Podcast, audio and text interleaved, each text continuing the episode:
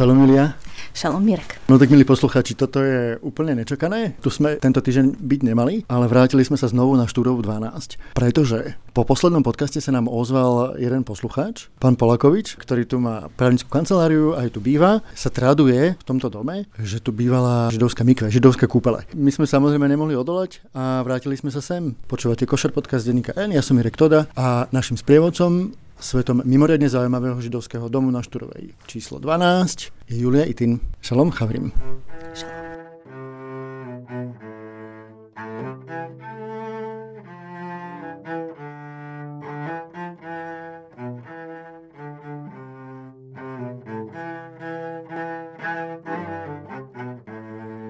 A zavolali sme samozrejme, keďže je to taký unikátny objav, o ktorom sme ešte vôbec nepočuli, tak sme si zavolali samozrejme aj miestneho znalca, ktorý má doma obrovský archív ku všetkému možnému, to Tomášovi Šternovi. Šalom Tomáš.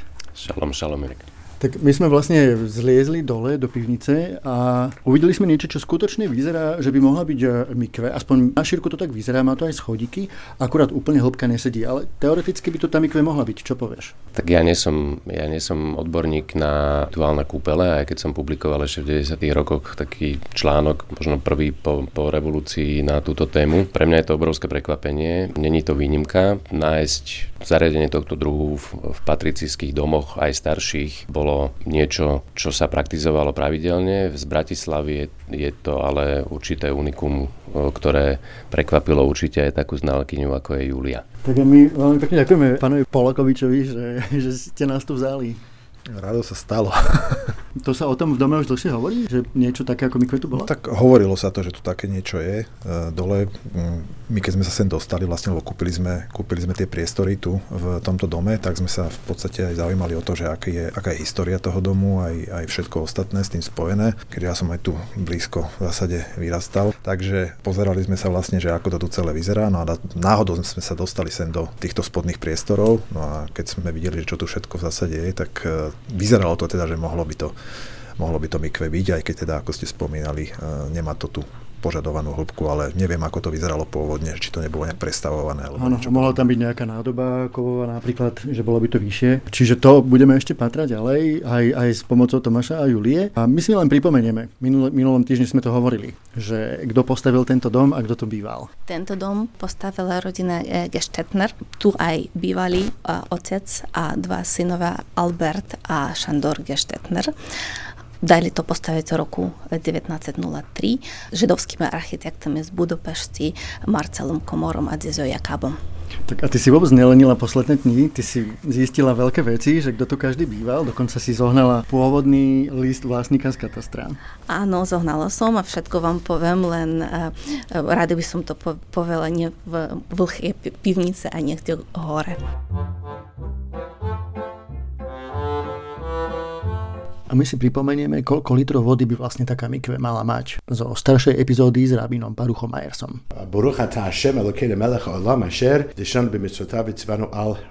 A to, že mikve znamená, že zhromaždené, znamená, že prečo, preto je to mikve, preto človek sa musí ponoriť vo vode, ktorý stoja a nie napríklad len sprchovať, lebo to musí byť v jednom mieste je, je strašne veľa také komplikovaných predpisov o tom, že... Hej, ona by napríklad ten bazénik mal mať minimálne 762 litrov. Presne, hej, hej. Snažme sa mať viac. Rabi Baruha, vieš prečo 762 litrov? Je na to nejaký význam? Určite. Vlastne Tóra o tom hovorí, že človek by sa mal celé telo ponoriť. Potom z toho sa vyvádza, že množstvo vody musí byť natoľko, aby to bolo pre jeden človek. Ale zrejme, tak nebudeme každého zvlášť taký odmerať. Je taký jeden štandard a to je 3 amot. Amot je lakta, 3 laky ako výška a potom taký švorcový lakta ako čo sa týka výška hĺbka a to vychádza aj menej než 700, 700, lebo práve presne preto, že, že to ponorenie je taký podstatný a nechceme, aby to bolo žiadna chyba alebo žiaden nedostatok, takže to ešte dáme viac. A sú rôzne presne aj tiež iní názory, koľko by to malo byť.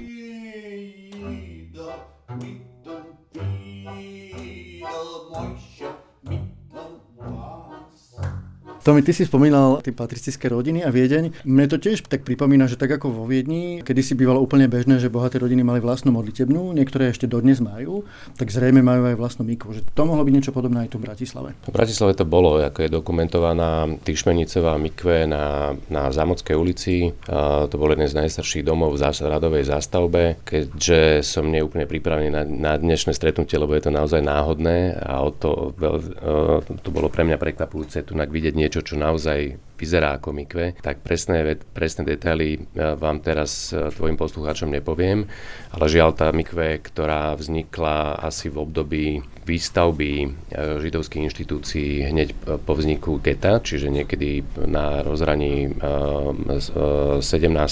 a 18. storočia alebo v prvej polovici 18. storočia určite zanikla pri hasanácii Zámodskej ulici v 60. rokoch. A to bola jediná mikve, ktorá vznikla tak, ako sme hovorili v tomto prípade, v rámci obytného domu. Samozrejme je dobovo zadelená niekde úplne inde, ako som spomínal, ako tento krásny secesný dom zo začiatku 20. storočia. Napriek tomu si myslím, že keby tieto rituálne kúpele boli lepšie dokumentované, aj v tom medzivojnom období, tak by sme možno poznali aj viacero takýchto prípadov v Bratislave. Čiže nemôžno vylúčiť, že sa nachádzalo niečo podobné aj inde. Budeme potom určite patrať a my sa presunieme do nejakého trošku príjemnejšieho vzdušia. Nie to dobre, poďme. Takže znovu počujete električku, zvuk električky na Štúrovej ulici. My sme vošli oproti do jedného z dvorov. Povieme si niečo o rodinách, ktoré žili na Štúrovej 12. Čo si zistila, Julia? No, e, to bolo tak rýchle a tu taká malá odbočka do remesla historika. Stihla som pozrieť do e, katastra archívu a tým aj ďakujem veľmi krásne za rýchlu vybavenosť e, mojej žiadosti. A takže viem všetkých pôvodných vlastníkov od roku 1903. E, Tá parcela bola kúpená rodinou Gestetner, ak som už spomenala, a do znarodnenia v roku 1956. A pozerala som aj na adresa adresári. A tu musíte si dávať veľký pozor, pretože aj tí adresáre veľa, majú veľa chýb a musíte si preverovať to s nejakým druhým prameňom, to Mirek ako žurnalista určite vie že jeden vám nestačí. Takže bola som veľmi prekvapená, ak našla som mena Samuela Brula, ktorý vraj býval tu na e, Štúrovej 12 a ktorá vtedy bola Štúrovej 6C. Ten Samuel Brú bol otcom Emila Brula, ktorý bol významný staviteľ v Bratislave, bol architekt a skoro nič žiaľ o ňom ne, nevieme.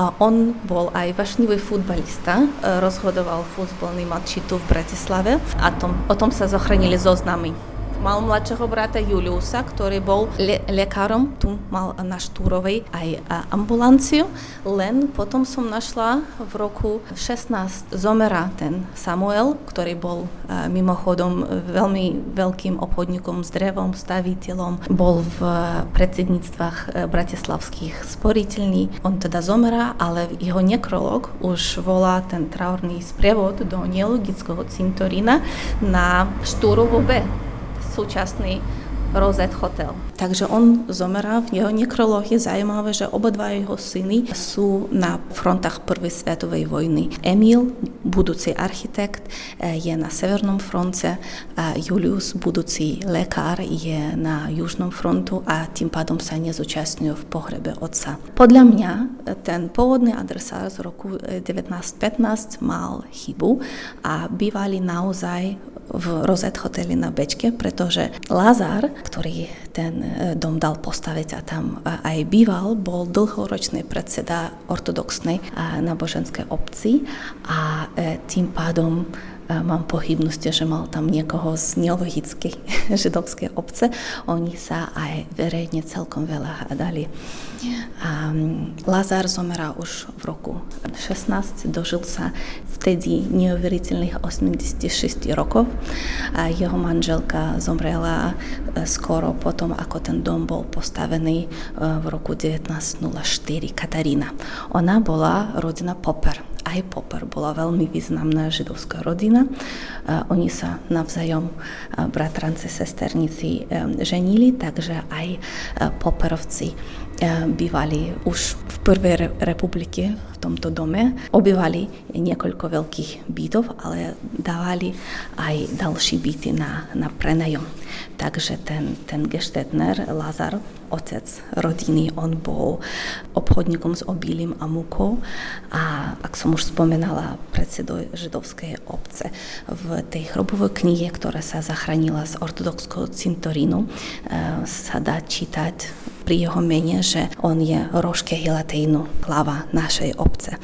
44 dlhých rokov bol v významných funkciách v ortovskej židovskej obci. Bol aj e, mestský reprezentant, aj filantrop. Skoro celé mesto sa zúčastnilo na jeho pohrebe v novembri 1916. A Albert Gestetner, jeho syn. Albert a Šandor boli dva jeho synové, mal ešte tri cery, ale e, tí v tom dome nebývali s rodinmi. Albert a Šandor bývali na Štúrovej 12 e, spolu s otcom. Šandor zomrel už v roku 27. Vyzerá, že zdedil ten um, obchod s obilím z svojho otca sa zaujímal ten, riadil rodinný, rodinný biznes, povodnú, povodnú firmu Lazar Gestetner. Albert bol skoro v všetkých prešborských bankách v predsedníctve. Bol veľmi aktívny v e, tej židovskej strane. On bol e, žal e, deportovaný, bol zbierateľ umenia a, a sa angažoval aj, aj politicky. Môžem vám aj povedať niečo o Poporovcach, ktorí boli veľkoštátkári, aj príbuzní geštetnerovcov. Oni aj bývali vedľa, aj, e, aj na Štúrovej 12, aj vlastne, vlastne už Katarína, manželka, e, manželka Lazara, ktorá ako už spomínala som, zomrela v roku 1904. Ona bola rodina Popper. Aj e, další, další deti um, sa oženili zase s Poperovcami. Mali tam v, v, tom, v tom dome boli ako, bývali spolu ako veľká rodina. Bývala tam aj rodina Kluk. Matka tej rodiny Fanny Kluk bola zase rodina Popper. Bývala tam s dvoma synovami, Robertom, ktorý žal zomrel ako 45-ročný v roku 1922. Aj on mal, mal obchod s obilím. Potom aj Max, ktorý tam ešte býval v roku 1930 v Bratislave sa nevyrábali žiadni adresári od roku 22 do roku 30 a ten, ktorý bol, ktorý bol v roku 30 urobený, ten mal taký úvod sentiment, že vymenilo sa obyvateľstvo a bolo veľmi náročné patrať po tých pôvodných obyvateľoch a, a adresách a e, žiada publikum, že by hlásili chyby. A v tom pôvodnom adresáre, napríklad ak pozriete na Gestetnerovcov, tak podľa toho adresára ten Lázar, ktorý zomrel v roku 16 a jeho syn Šandor, ktorý zomrel v roku 27, ešte majú adresu na Štúrovej 12 čo už žiaľ nie je pravda, sú pochovaní na židovskom ortodoxnom cintoríne, ten adresár o tom nevie.